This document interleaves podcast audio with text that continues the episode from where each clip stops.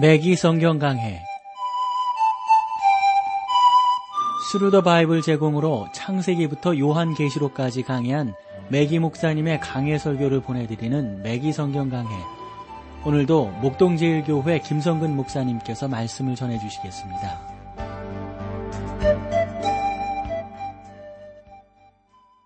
애청자 여러분 안녕하셨습니까? 매기 성경 강해 자 오늘도 여러분들을 요나서로 모시겠는데요. 우리가 지난 시간에 요나서를 다루면서 어, 요나가 왜 하나님의 명령을 어기고 사실 니누에로 가려면 동쪽으로 가야 되는데 왜 서쪽으로 갔는가 이것에 대해서 여러분들과 좀 간략하게 나누었어요. 아, 메기 목사님은 그 내용에 대해서 한 네 가지 정도를 지적하고 있는데 저는 첫 번째 첫 번째 것만 여러분들에게 말씀을 드렸거든요. 그래서 아마도 요나는 니누의 사람들을 미워하였기 때문에 그들이 구원받는 것이 싫어서 어, 그 요나가 에, 니누에로 가지 아니하고 서쪽으로 갔다 하는 그 내용이었어요. 그 싫어하는 이유는 아마도 그 니누의 사람들이 그 당시에 그 역사적인 뭐 정황을 보거나 그러면 상당히 그 아주 그 악했던 사람들인 것을 알 수가 있어요. 그리고 어, 아주 그 점령을 많이 했었기 때문에 고향 이 가드 헤멜도 아마 점령당하지 않았겠는가. 그 점령당하면서 가족과 자기 누이 동생들이 어떤 어려움을 겪게 되었던가 하는 것들을 충분히 니누의 사람들의 그 잔약성을 요나가 알고 있었기 때문에 하나님께서 니누에 가서 말씀을 증거하라고 하는 것을 하지 아니하고 서쪽으로 갔다. 이것이 첫 번째 가지 않은 이유라고 볼 수가 있고요. 두 번째 요나가 어, 동쪽 니누에로 가지 아니하고 서쪽으로 간 이유가 뭔가? 어떤 사람들은 요나의 메시지가 구원에 관한 것이 아니었다는 사실을 지적하기도 하는데 요나의 메시지는 분명히 심판의 메시지였습니다. 비록 심판에 관한 메시지였지만 요나는 하나님을 알고 있었습니다. 그래서 하나님의 명령에 순종치 않고 정반대 방향으로 갔던 것인데 요나는 자기가 심판의 메시지를 가지고 니누의 사람들에게 나아갔을 때 그들이 회개하고 하나님께 돌아올까봐 두려워했었던 것이죠. 그렇게 되면 하나님은 니누에를 심판하지 아니하시고 오히려 구원하실 것이기 때문에 요나는 니누의 성이 구원받는 것을 원치 않았던 거죠. 그 잔악한 사람들, 그 악독한 사람들이 구원받는 것이 말이 되느냐? 요나는 니누에가 구원받는 것이 싫어서 하나님의 명령과는 반대로 행하고 말았습니다. 세 번째로 요나가 반대 방향으로 갔던 그 이유는 불순종하는 선지자였기 때문이다 하는 것이죠. 뭐 이것은 의심할, 의심할 여지가 없습니다. 요나는 마치 탕자처럼 하나님의 뜻에서 크게 벗어나 있었던 것입니다. 탕자는 집을 멀리 떠나갔죠. 탕자는 아버지의 뜻대로 살고 싶지 않았기 때문에 먼 나라로 갔던 것입니다. 요나도 하나님의 뜻대로 살고 싶지 않았고 그 뜻에서 벗어나고 싶었던 겁니다. 요나는 하나님의 뜻에 따라 행하지 않았던 선지자임이 분명합니다. 사장에서 우리는 요나의 반역과 하나님께서 요나를 다시 그 앞으로 데려오시는 사실을 볼 수가 있는데 그 장면을 통해서도 요나가 하나님의 뜻과 인도하심에 반대로 행하고 있었다는 것을 알 수가 있습니다. 네 번째로 여기에 요나가 하나님께 불순종했던 마지막 이유가 나오는데 그것은 여러분은 구약에서 하나님이 그 사자들을 이스라엘 외에 다른 나라에 결코 파송하신 적이 없었던 사실을 아실 겁니다. 하나님이 구약에서 사용하셨던 방식은 오늘날 사용하시는 방식과는 전혀 상반된 것입니다. 이스라엘은 세계의 중심 곧 유럽, 아시아 그리고 아프리카가 만나는 지역에 위치한 국가로서 하나님을 섬기고 숭배해야 했습니다. 그 당시 국가들은 바다로 통하지 않으면 어, 반드시 이스라엘 땅을 지내야 지나야 그들이 가고 싶은 유럽으로 또 아프리카로 아시아로 갈 수 있었던 말씀이죠. 하나님은 이스라엘 백성들을 그 길목에 두시고 그들로 하여금 하나님을 증거할 수 있도록 하기 위하여 성전을 세우고 예배를 드리도록 하셨던 겁니다. 그러므로 이스라엘 백성들은 그들을 바라보고 있는 세상을 향하여 증인이 되어야 했습니다. 그들은 세상을 향하여 오라 우리가 여호와의 집에 올라가서 그분께 경배를 드리자고 초대해야 했던 겁니다. 이스라엘은 이 세계의 한가운데 위치하여 하나님을 섬기기로 그들에게 증거해야 했던 민족입니다. 예를 들어서 시바이 여왕은 땅 끝에서부터 이스라엘로 왔지 않습니까? 그러나 이스라엘로 왔던 이유가 무엇이었습니까? 그녀는 이스라엘 사람들이 어떻게 하나님을 섬기는지에 대한 소문을 들으려며 어, 들었으며 이스라엘에 와서 죄인들을 위한 재단이 있다는 사실을 발견했어요. 그래서 그녀는 하나님을 알고 구원을 받았단 말이죠. 역사의 기록을 보면 시바의 여왕뿐만 아니라 그 밖에 많은 왕들이 솔로몬의 지혜를 들으려고 찾아왔던 사실을 알 수가 있습니다. 그 짧은 기간 동안 이스라엘은 온 세상을 향하여 증인의 역할을 감당할 수 있었습니다. 즉 선교사를 파송함으로써 증거한 것이 아니라 세상 사람들이 그들을 직접 찾아와서 보고 배우려고 했던 것입니다. 구약에서는 시바 여행에 관한 한 가지 신뢰가 나오는데 신약에서는 함의 아들, 야벨의 아들, 셈의 아들이 등장하고 있잖아요. 즉 구수네시, 다소의 바울, 구레니오 이런 사람들이 있지 않습니까? 비록 몇 사람의 신뢰 밖에는 소개되지 않고 있지만 그 후에도 그리스도 앞에 인도함을 받은 사람들, 그 사람들은 아마 수많은 사람들이었을 것이다. 라고 우리가 생각을 해 보게 됩니다. 그러나 오늘날 교회가 사용하는 방식은 구약 시대의 그것과는 반대의 것입니다. 저는 구약을 배우면서 자랐던 열두 제자들이 예수님이 너희는 온 천하에 가서 복음을 전파하라. 이 말씀을 들었을 때 아마도 깜짝 놀라지 않았을까 생각을 해봅니다. 그들은 서로 쳐다보면서 이것은 전혀 새로운 말씀이 아닌가라고 말했을지도 모릅니다. 그러나 예루살렘으로 올라오라고 하지 않고 예수님은 오직 성령이 너희에게 임하시면 너희가 권능을 받고 예루살렘과 온 유대와 사마리아와 땅끝까지 이르러 내 증인이 되라고 말씀하십니다. 이것이 오늘날 사용되는 방식입니다. 우리는 종종 이스라엘의 실패를 비난하지만 한쪽 구석의 교회를 세워놓고 세상 사람들이 우리를 찾아오기를 기대하고 있는 것은 아닌지요. 우리는 오히려 세상으로 나가야 합니다. 내가 그 사실을 배우는데 여러분 더욱더 우리가 헌신하면서 나아가야만 합니다. 그래서 오늘날 우리가 나아가는 방향, 방법으로 지금 이 극동방송과 같은 이런 라디오 매체가 귀하게 사용되고 있다고 봅니다. 우리가 갈 수 없는 저 북녘 땅에도 전파는 가잖아요. 우리가 갈 수 없는 시간대에도 이 전파는 가고 있단 말이죠. 그래서 저는 이러한 전파의 활동이 이 라디오 사역이 이 방송 전파의 사역이 하나님의 사역을 감당함에, 감당함에 있어서 그 무엇보다도 중요하고 귀한 것이라고 저는 생각합니다. 우리는 이것이 오늘날 하나님께서 사용하시는 방법이라고 믿습니다. 그러나 요나 시대에는 이러한 방식을 사용하지 않으셨단 말이죠. 그러므로 하나님께서 일어나 니누에로 가라고 말씀하실 때 요나는 깜짝 놀랐습니다. 저는 요나가 시몬 베드로와 같은 사람이라고 생각합니다. 그는 아마도 하나님께 말대꾸했을 것입니다. 요나는 이렇게 말을 했을 겁니다. 잠깐만 기다리십시오. 주님은 일리야를 애굽으로 보내지 않으셨고 엘리사를 인도에 파송한 적도 없으셨습니다. 그런데 왜 이전에는 명령하신 적이 없었던 일을 우리 보고 하라고 하시는 겁니까? 왜 나보고 하라고 하시는 겁니까? 그런 면에서 저는 요나를 크게 좀 이해할 수 있다고 봅니다. 요나는 하나님께서 그 방식을 바꾸려는 이유를 이해할 수가 없었던 것이죠. 그러나 요나서는 하나님이 이방인의 하나님도 되신다는 사실을 보여주는데 바울이 로마서 3장 29절에서 이렇게 말하고 있잖아요. 하나님은 홀로 유대인의 하나님 뿐이시뇨? 또 이방인의 하나님은 아니시뇨? 그렇죠? 요나는 이러한 어? 이러한 그 사도 바울의 이 설명 앞에 그는 나름대로 진지할 수밖에 없었던 것이죠. 시간은 다르지만 분명히 요나가 한참 앞선 사람이지만 말이죠.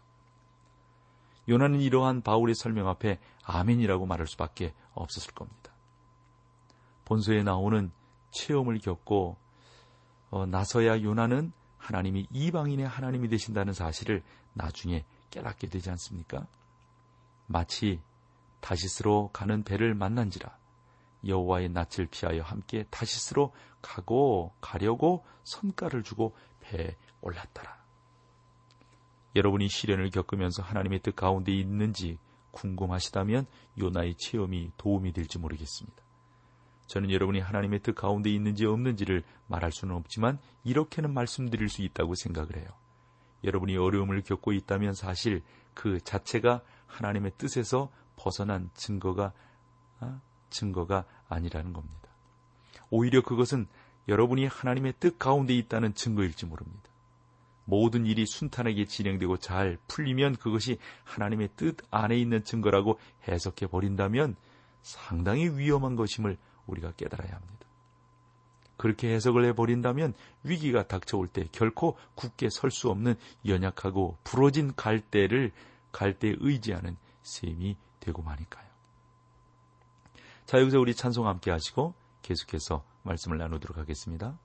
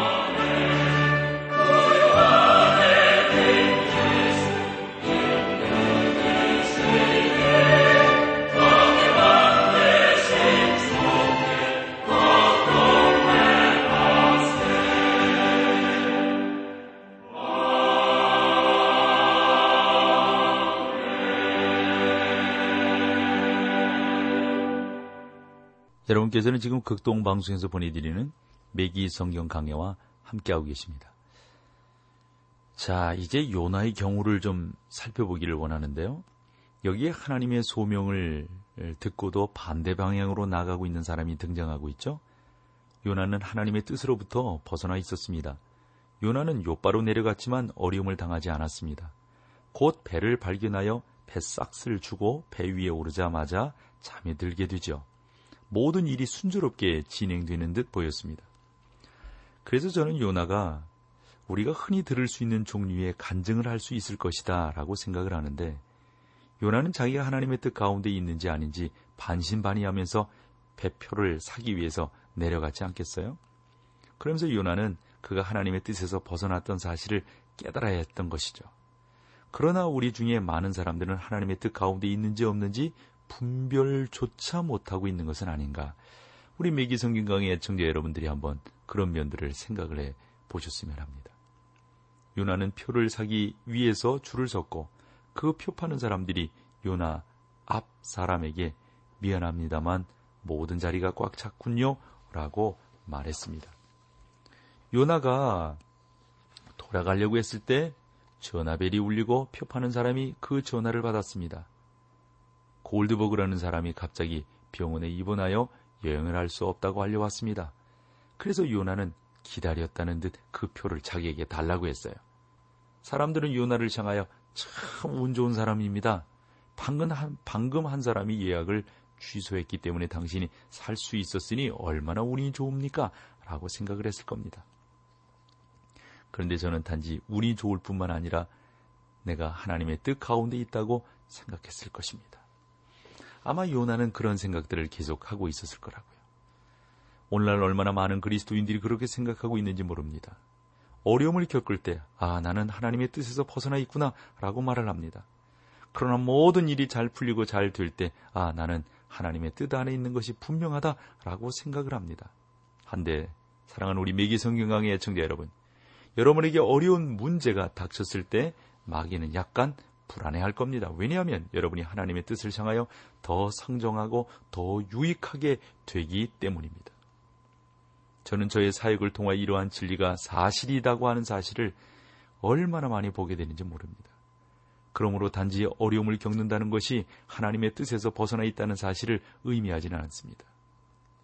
요나의 유쾌한 여행을 위하여 모든 것이 잘 준비된 것처럼 보였습니다. 모든 일이 잘 이루어졌습니다. 어떤 사람들이 이러한 사실을 가리켜 여건의 조화와 수능이라고 부릅니다. 그러나 우리는 요나가 길을 잘못 들어 있으며 하나님께서 그를 돌이키시기 위하여 물고기 뱃속에 넣으리라는 사실을 알고 있습니다. 성경 밖에서 등장하는 하나님의 사람들은 그 길들이 결코 평탄하지 않았던 것이죠. 또 항상 번영하지도 못했습니다. 저는 데이비드 리빙스턴의 일생에 관한 그 이야기를 듣고 또 그 내용을 보고 놀랐던 적이 있는데 그는 참으로 고통스러운 어려움을 겪었던 사람이거든요. 뭐 예를 들어서 만일 내가 리빙스턴처럼 암흑의 대륙 아프리카에 들어가서 어려운 체험을 겪었다면 나는 어떻게 했을까? 한번 매우 경건하게 이렇게 말을 했을 겁니다. 우리가 고향으로 돌아가는 것이 하나님의 뜻이 아닌가? 우리 고향으로 가서 좀 더 지금처럼 이렇게 열심히 일한다면 얼마나 많은 사람들이 복음을 증거할 수 있겠는가? 아마 이렇게 생각했을지도 모릅니다. 우리는 시브리서에서 아래와 같은 구절을 보게 됩니다.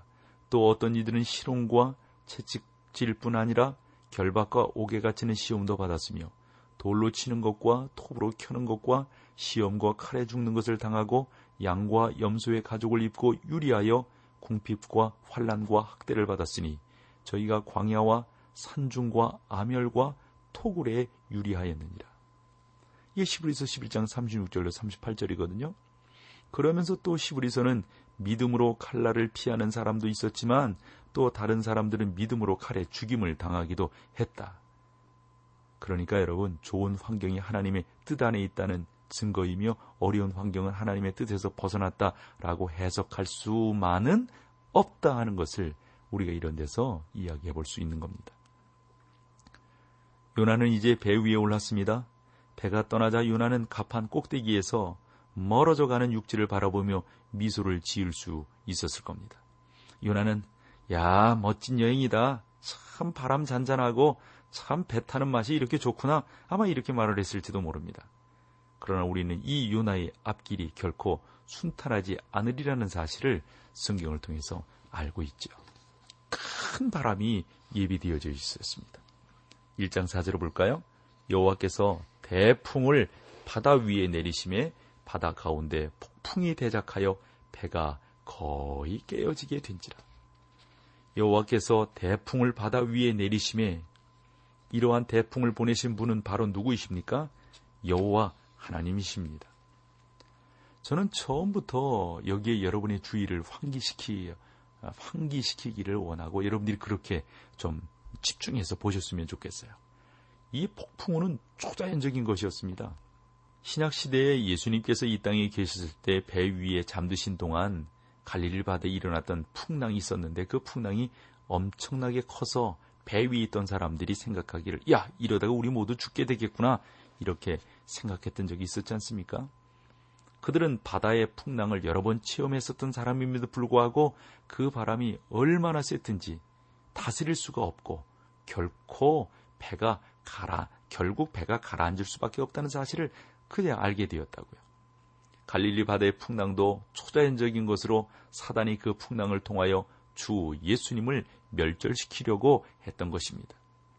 베드로가 주님께 와서 우리의 죽게 된 것을 안 돌아보십니까? 라고 말씀을 드리게 되죠. 왜냐하면 주님께서 간섭하지 않으시면 이 풍랑이 잠잠해지지 않을 것이라고 생각했기 때문입니다. 여기 요나서에서 하나님은 폭풍우를 활용하셨고 선한 목적을 위하여 사용하셨습니다. 하나님은 이 폭풍우를 통하여 니누의 성을 구원하실 것입니다. 요나는 잘못된 길로 나아갔던 선지자로서 다시 바른 길로 돌아오게 되는 것이죠. 1장 5절을 보실까요? 사공이 두려워하여 각각 자기의 신을 부르고 또 배를 가볍게 하려고 그 가운데 물건을 바다에 던지는지라. 던지니라. 그러나 요나는 배 밑층에 내려가서 누워 깊이 잠이 든지라. 이 사공들은 지중해를 잘하는 사람들로서 이번에 폭풍우가 결코 자연적인 것이 아니라는 사실을 알았던 것이죠. 그러나 요나는 배 밑에 내려가서 누워 깊이 잠이 들고 있었습니다. 저는 한때 사람이 하나님의 뜻에서 벗어난다면 양심의 가책을 받고 비참하게 될 뿐이라는 아주 대중적인 견해를 지지했던 적이 있습니다. 요나가 하나님의 뜻에서 벗어나자마자 이처럼 양심의 가책을 받고 괴로워했습니까? 요나는 명백히 하나님의 뜻에서 벗어나 반대 방향으로 나아갔으며 하나님의 면전에서 피하여 도망을 했습니다. 요나는 되도록 니누에로부터 멀리 벗어나기를 원했습니다. 다시스를 향했습니다. 요나는 모든 일이 잘 되어간다고 확신했습니다. 사공들이 놀라 두려워하고 있을 때 요나는 편안하게 잠잘 수 있었습니다. 이 사공들은 온갖 신들을 숭배하는 이교도들이었던 것이죠. 1장 6절로 가보세요. 선장이 나가서 그들에게 이르되 자는 자의 어찌미니요 그에게 이르되 자는 자의 어찌미뇨 일어나서 네 하나님께 구하라 혹시 하나님이 우리를 생각하사 망하지 않게 하시리라 하니라. 사실상 그 선장은 이 잠꾸러기가 어떻게 이러한 폭풍우 속에서 잠을 잘 수 있단 말인가 라고 말을 했습니다. 그러나 요나는 잠들어 있었습니다. 사실상 요나는 잠들 수 있었던 것이죠.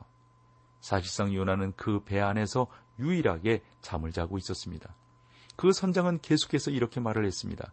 일어나서 네 하나님께 구하라. 혹시 하나님이 우리를 생각하사 망하지 않게 하시리라 하니라. 그래서 요나는 가판으로 나와서 배를 곧 삼켜버릴 듯 아주 넘실거리는 이 무서운 파도를 바라보게 되는 것이죠. 그러면서 요나는 나름대로 나름대로 이 풍랑이 어디로부터 누구로부터 왔는지 영적인 깨달음을 갖게 되는 거죠. 참 아마 영적인 사람이었기에 분명히 그러한 내용들을 느꼈으리라고 봅니다. 자, 오늘 여기까지 하고요. 다음 시간에 여러분들을 또 주의 말씀으로 만나 뵙도록 하겠습니다. 함께 해주셔서 고맙습니다. 매기 성경 강해 지금까지 스루더 바이블 제공으로 창세기부터 요한계시록까지 강해한 매기 목사님의 강해 설교를 목동제일교회 김성근 목사님께서 전해주셨습니다. 이 시간 방송 들으시고 청취 소감을 보내주신 분께는 나침반 출판사에서 신앙서적을 보내드립니다. 청취 소감을 남겨주실 분들은 극동방송 홈페이지에 매기 성경 강해로 들어오셔서 사연을 남겨주시거나 문자로 참여하실 분들은 한 통에 50원의 유료 문자 샵 1069, 샵 1069번으로 보내주시기 바랍니다. 매기 성경 강해 오늘 순서를 마칩니다.